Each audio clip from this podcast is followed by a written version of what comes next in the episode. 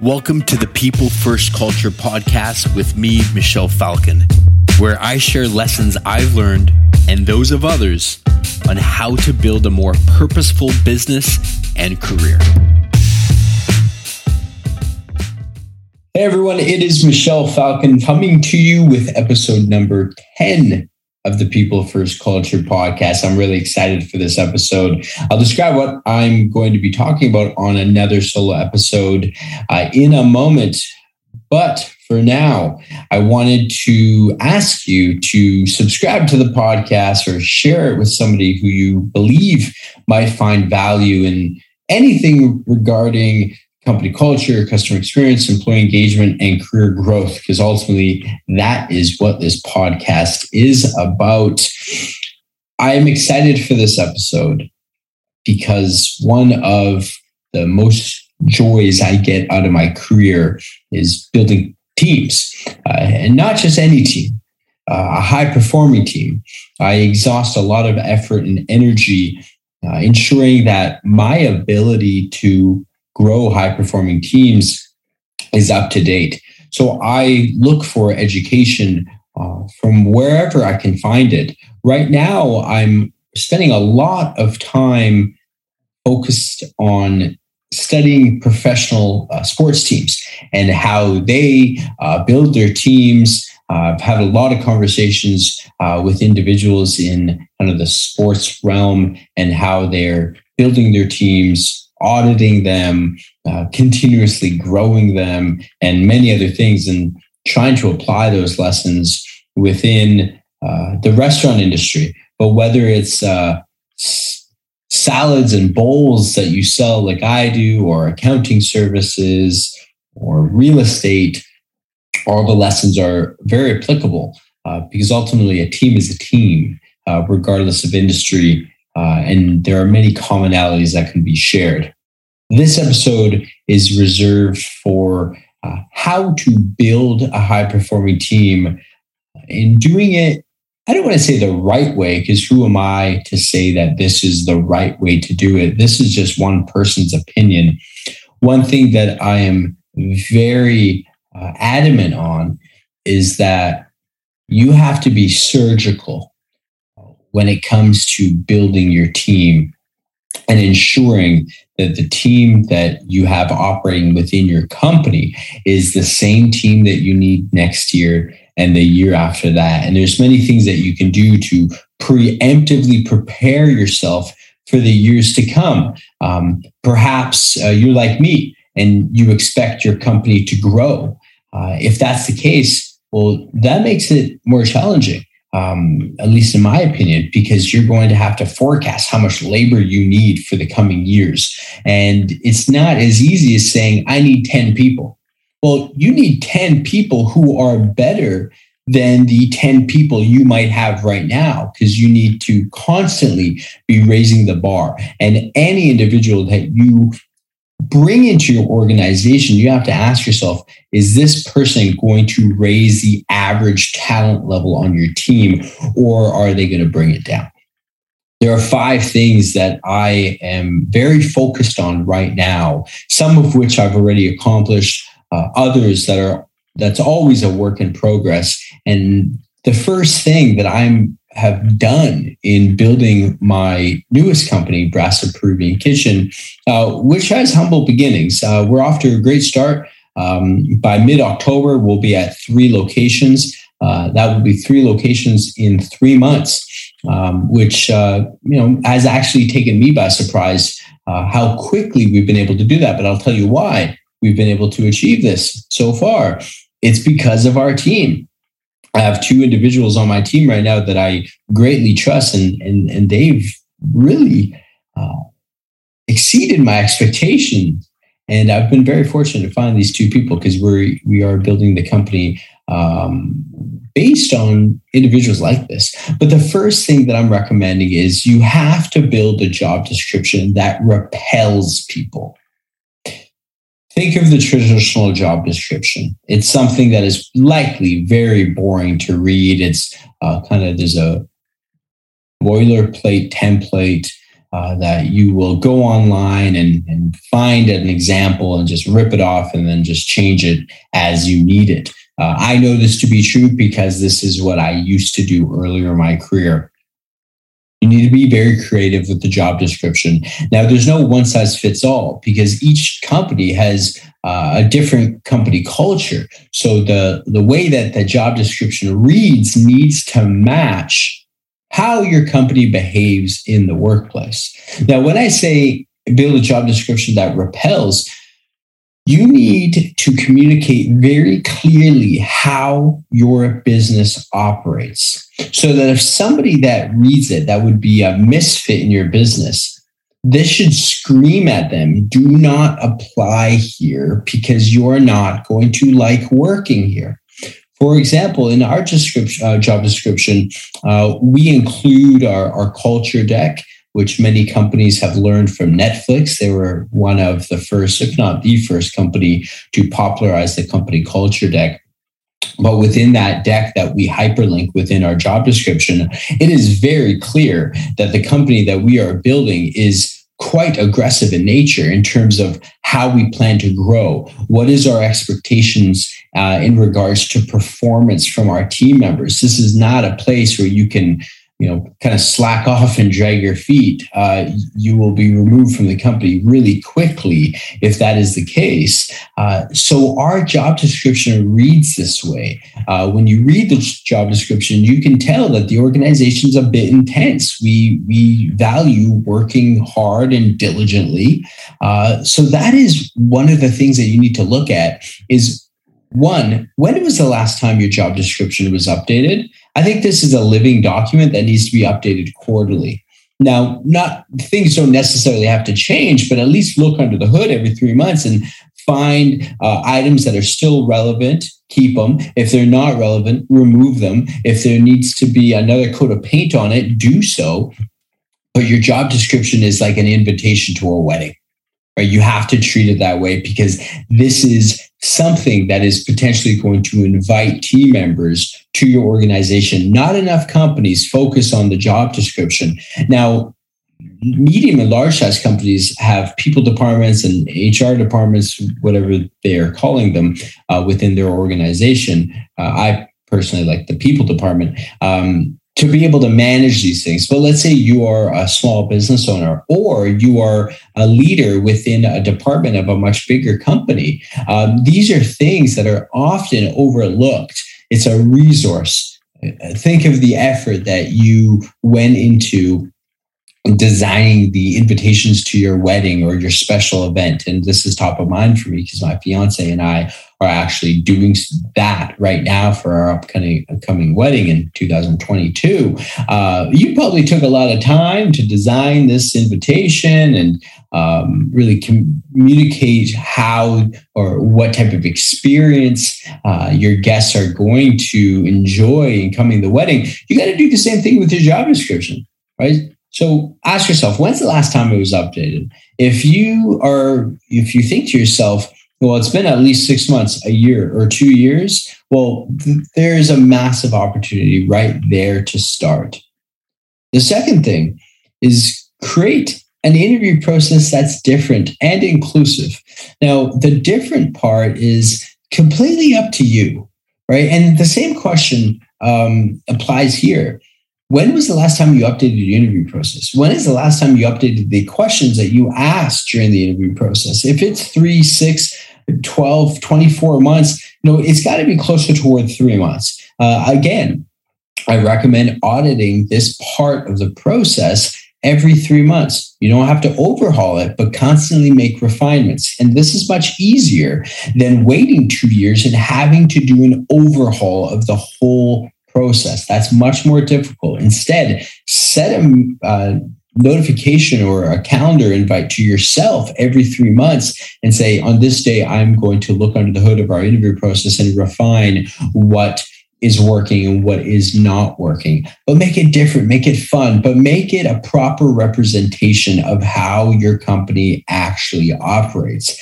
At Brasa Peruvian Kitchen, my newest brand, uh, I am hosting the first interviews. Uh, and I intend on doing this for a very long time until it is uh, too big for just me to manage. Uh, but from there, once I've decided that, yes, this is the type of individual that I want working within the company because they fit within our values and, and they see what we see, at that point comes the inclusive part. So we, uh, I hand them off to an individual named Marielle, and Marielle uh, does the assessment, um, and we will make a decision after two interviews. Now, our industry is fast casual restaurants. We have to make a decision quite quickly because we often have to hire people at scale. Maybe you're in a similar industry, maybe you're not. Maybe you want to extend that and include three people. Um, by all means, do as you wish. I do not like the long interview process anymore. Uh, I like something that is very focused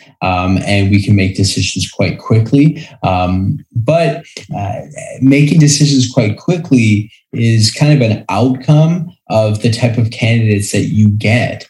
Now, if your job description repels people, um, the the opportunity that you have is that the caliber of the candidates that actually make it to the interview process might be potential high performers. That is what I experienced when starting this new brand. I was quite surprised of how many people that we received, or sorry, how many people that we made offers to in comparison to how many applicants we received. We didn't receive that many applicants in an industry that typically will get a hundred uh, applicants for each role. We only got about a dozen. Uh, so what that tells me is that the job description actually worked to repel people where they're like, no, I don't want to work for this company. They sound too serious for me. Perhaps this is what they were thinking.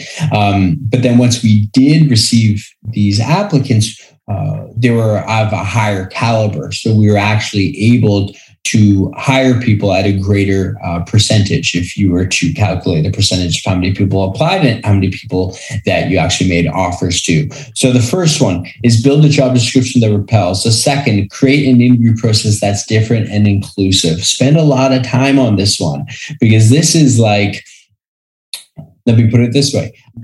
My fiance and I are, are due to get married next year after at that time it would be six years of being together. Uh, you know, we kind of were feeling each other out for the first little while. Um, we didn't immediately say yes we are going to be partners and date right away. We went on a couple of dates first. We asked each other some questions to make sure that uh, you know we had similar likes uh, and we had similar hobbies and so forth. So think of it that way and perhaps your approach to interviewing will be different. Uh, the third lesson on building a high performing team is wait and rely. If you cannot find the people that you need to elevate the average talent level at your organization, wait. Don't just make a hire. Now, I know that's easy for me to say because I don't know your business and you may be growing so fast that you need these bodies. But trust me, that's a short term decision that's going to give you a considerable amount of pain uh, soon. Uh, and we know this to be true. Um, imagine hosting a house party where you're like, my quota is 100 people for one reason or another. And you're only able to find 70 people that you truly enjoy spending time with. You invite 30%, 30 other people to join the party that party's not going to be a good one, right? Think of that when it comes to building your team. Now, when I say rely, wait and rely, go back to your team and say, team, I know we need three other people, but I can't find three people that are going to fit within our team. I could hire three people, but that's going to bring our average talent level down. You might not enjoy working with these individuals. So I need to be patient on this. And I apologize for the pain that this might cause in the short term, but please pull up your socks. Um, I would recommend pay overtime hours if you have to. Um, now, I know you might be thinking, well, what happens to my labor budget? Um, my response to you would be, well, what's going to happen to your culture if you just invite anybody because you have to? So wait and rely on your team members Um, and I think if you position, I don't think, I know this to be true. If you communicate why you aren't able to hire those three individuals the way that I described to you, uh, your team will understand. And quite frankly, I've seen it where they will appreciate and show gratitude that you just aren't hiring anybody. Now, if this problem persists after three to six months, well, then we have to look at this differently and say, okay, maybe the way that we are attracting candidates isn't working, right? What can we do to attract higher quality candidates or even more candidates to be able to join our team members? But uh, start with the first step of communicating to the team, wait and rely. The fourth, go through every single one of your team members now, if you're an organization of a thousand people, this can't just ha- uh, be uh, the responsibility of one person, right? But let's say you have 10 direct reports or five or whatever the case might be. There's a simple thing that you can ask yourself Are they a hell yes or a hell no? There's nothing in between. If you look and study at some of the highest performing teams, whether that's in business, sports, or art. Uh, each individual is a hell yes. Um, the hell no's have to get out of your company. Now, I'm not going to suggest that you listen to this podcast, go back to your business and say hell yes or hell no for everybody, and then um, you know, remove the hell no's from your company. You just can't do that. But one of two things needs to happen. Uh, you need to provide, um, you need to host a conversation with the individuals that aren't hell yeses and do one of two things remove them from the business, or you need to provide them a path to be able to turn, turn them around. Now, if you do provide that path the, for them, um, perhaps it's some sort of learning path, uh, and they don't uh, adhere to it, you don't see improvements, at that point, you have to make a decision. Um, and it's likely that you have to remove them from your company. I think it's wrong for a company just to abruptly fire team members who are underperforming without coaching because that's your fault, right? You hired them. It's your responsibility as a leader to turn them around because that's on your resume, right? Like what I would love to see resumes evolve to is how many people have you grown and how many people have you had to fire? If you had to fire more people than you've grown, that's on you, right? That is, you're not performing well. But that could be another podcast for another time. But for now, hell yes or hell no. The hell yeses are the ones that should get promoted, the ones that should get raises uh, and, and some recognition. The hell no's are the ones that need a learning path, and then they need to be removed if they uh, do not turn it around. And number five, everyone must reapply every three months, including the CEO. Now, I don't literally mean reapply and go through the interview process, but meritocracy is a thing for a reason. Just because you did well in Q2 of 2021 doesn't mean you're still relevant in Q3 of 2021 what you did in Q4 of 2021 is irrelevant for Q3 of 2022. If you have that mentality of constantly wanting to improve and iterate on your last performance, but let it be clear that everyone in the organization, including the CEO, must reapply, figuratively speaking, every three months. Watch what happens. But this isn't cut out for everyone. Um, there are individuals that will be in your hell no bucket that just coast. And there is employment for those individuals. I just hope it's not at your company because I know it's not going to be at my company. Uh, because if you have um, ambitious plans for your company going from X to Y in Z amount of years, well, guess what? You're going to need as many hell yeses as possible. Um, and if somebody coasts for a couple quarters, well, your company can't wait for them, right? They'll almost be ostracized from the company. So the five things that I have learned in building a team, uh, the overarching message is you have to be surgical in a sea of spray and pray. Build a job description that repels is number one. Create an interview process that's different and inclusive is number two. Number three is wait and rely on your high performers. Hell yes or hell no for number four. And the last one is everyone must reapply every three months, including and especially the CEO of the company. Ladies and gentlemen, I'm Michelle Falcon. Thank you for listening to episode number 10 of the People First Culture podcast. I am starting to speak again. Uh, that is in public speaking. Uh, so if your company is looking for a virtual or an in person keynote speaker, reach out to me directly. MichelleFalcon.com is the website. I am Michelle Falcon everywhere online on all social media platforms. Subscribe to this podcast or do me a favor and share this episode with someone that you believe would enjoy listening to this message. Thank you all so much for your attention. I'm always very flattered that anybody cares to listen to anything I have to say. Thank you so much, and I'll see you in episode 11. If you made it this far, thank you. Please consider leaving a rating and review for my podcast.